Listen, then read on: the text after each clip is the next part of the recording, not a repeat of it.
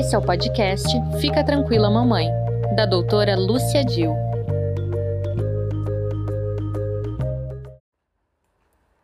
Boa tarde, mais um podcast Fica Tranquila Mamãe. Hoje vamos falar sobre amamentação. Afinal, amamentar é muito mais que alimentar, como já dizia um grande pediatra brasileiro, Pedro de Alcântara. Amamentar é uma fonte de saúde, é uma fonte de prazer, é a maior interação entre mamãe e bebê. A Organização Mundial de Saúde e a Sociedade Brasileira de Pediatria recomendam que a amamentação seja exclusiva até os 6 meses de idade e complementada até os 2 anos. O que é amamentação exclusiva? É quando o bebê se alimenta exclusivamente do seio materno. E amamentação complementada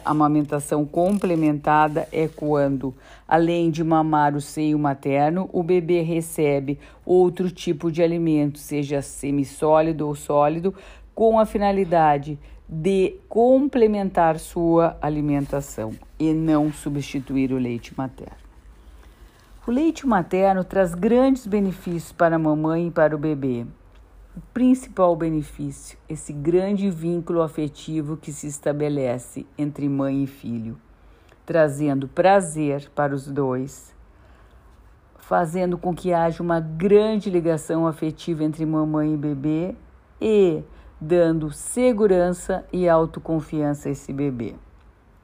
O leite materno, ele reduz a mortalidade infantil. 50%, em torno de 50% nas doenças pulmonares e 60% nas diarreias.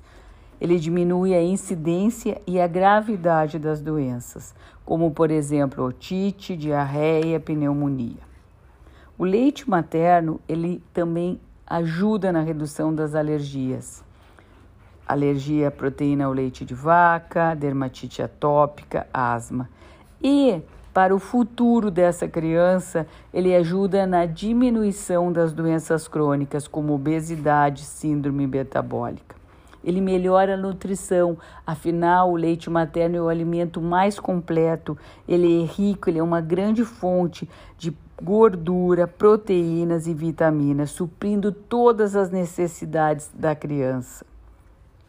Ele também ajuda na oclusão dos dentes, com isso fazendo com que o desenvolvimento da face e da boca seja melhor, facilitando a fala, a mastigação e a respiração. O leite materno, porque aumenta a motilidade, aumenta o trânsito intestinal, diminui o risco de icterícia nos bebês recém-nascidos. Para as mamães, o leite materno também traz grandes benefícios. O benefício afetivo, ele também protege contra o câncer de ovário, contra o câncer de útero e de mama, diminuindo a incidência desses cânceres. Ele tem um efeito anticoncepcional de 98% de eficácia até os 6 meses nas mulheres que amamentam exclusivamente ao seio. E ele diminui o sangramento pós-parto. O primeiro leite se chama colostro. E é considerada a primeira vacina que a criança recebe, porque ela é rica em imunoglobulinas, principalmente imunoglobulina A, que fazem parte das nossas defesas de nosso organismo. Nos primeiros 10 dias, a gente recebe principalmente colostro. A partir do 10º dia, se chama leite maduro. Em geral, no primeiro dia de vida, a mamãe produz 100 ml de leite e a partir do 10º dia, ela começa a produzir em torno de 850 ml de leite por dia. Como se armazena o leite? O leite pode ser ordenado, estocado e guardado 24 horas na geladeira, 15 dias no freezer. Quando você for oferecer leite materno ao seu filho, não esqueça, jamais esquente em micro-ondas.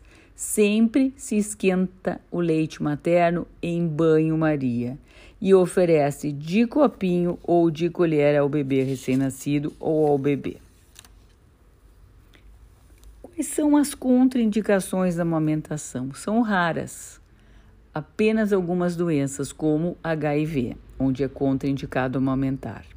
Doenças como herpes, a mamãe pode amamentar desde que as lesões de herpes não sejam localizadas no seio. A mamãe que apresenta varicela uns dias antes do parto não deve amamentar nos primeiros 2 dias após o parto. A mamãe com tuberculose não pode amamentar enquanto não tiver a bacilífera. Isso quer dizer o quê? Enquanto ainda excretar bacilo de coque, ela não pode amamentar. E isso se considera até 15 dias após o início do tratamento. Então, uma mãe que tem o diagnóstico de tuberculose, está amamentando, para de amamentar 15 dias enquanto está recebendo o tratamento da tuberculose e depois pode voltar a amamentar. E as drogas? Poucos remédios, medicamentos, drogas são fatores que contraindicam a amamentação. Entre esses, contraindicação, remédios contra câncer, antineoplásicos, imunossupressores, remédios que diminuem a nossa imunidade, que são usados em pacientes pós-transplantes e em algumas doenças. E é totalmente contraindicado mamãe que usa drogas ilícitas como maconha, cocaína e até álcool a amamentar. Dicas. A sucção precoce na sala de parto é muito importante. Por quê? Por os benefícios que eu já falei, mas principalmente porque ela está alimentando o bebê e está diminuindo o sangramento intrauterino.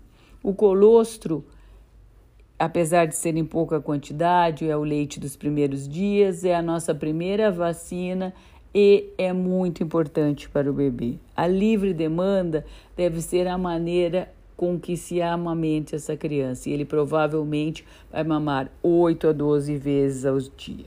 O tamanho das mamas não tem relação com a quantidade de leite produzido. A duração da amamentação varia de acordo com o bebê. Mesmo que, de novo, tenhamos pouco colostro nos primeiros dias, não deve ser oferecido substitutos como água, chá, para a criança, porque o colostro amamenta. Além do que, chá e água favorecem o desmame precoce. Doenças como diarreia, resfriado, gripes não apresentam riscos à amamentação. A introdução precoce dos alimentos vai diminuir o tempo do aleitamento e ainda por cima vai interferir na absorção de micronutrientes como zinco e ferro dessa criança. O desmame ideal é em torno dos 2 anos de idade.